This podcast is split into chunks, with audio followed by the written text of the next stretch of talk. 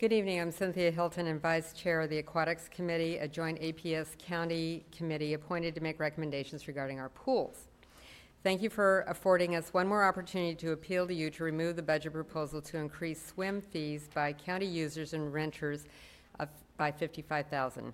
This would be the fourth time APS has increased these fees since 2009, when APS and the county signed an MOU turning over management of the pools to APS. The MOU disclosed that at the time DPR was spending nearly 287,000 for pool operations and maintenance and directed DPR to annually evaluate and transfer funds to APS appropriate to its continued use of the pools. Despite more than doubling the number of participants and classes offered, DPR's transfer has never exceeded the 2009 base amount. This year is no different. The proposed transfer is 3%, a 3% reduction over 2009. When our chair, Don Hesse, presented to you in March, he advised that the results of a survey the committee instituted to solicit input on options to raise this new requested revenue would be shared in this forum.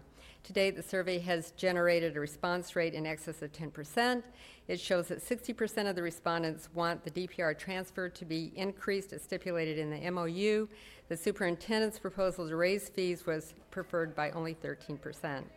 Based on these results and the fact that criteria the committee adopted to trigger consideration of fee increases has not been met, we are recommending, instead of imposing additional fees on users who are already paying their fair share, that APS and DPR staff be directed pursuant to the MOU to address the shortfall in operation maintenance funds prior to the July 1st beginning the fiscal year.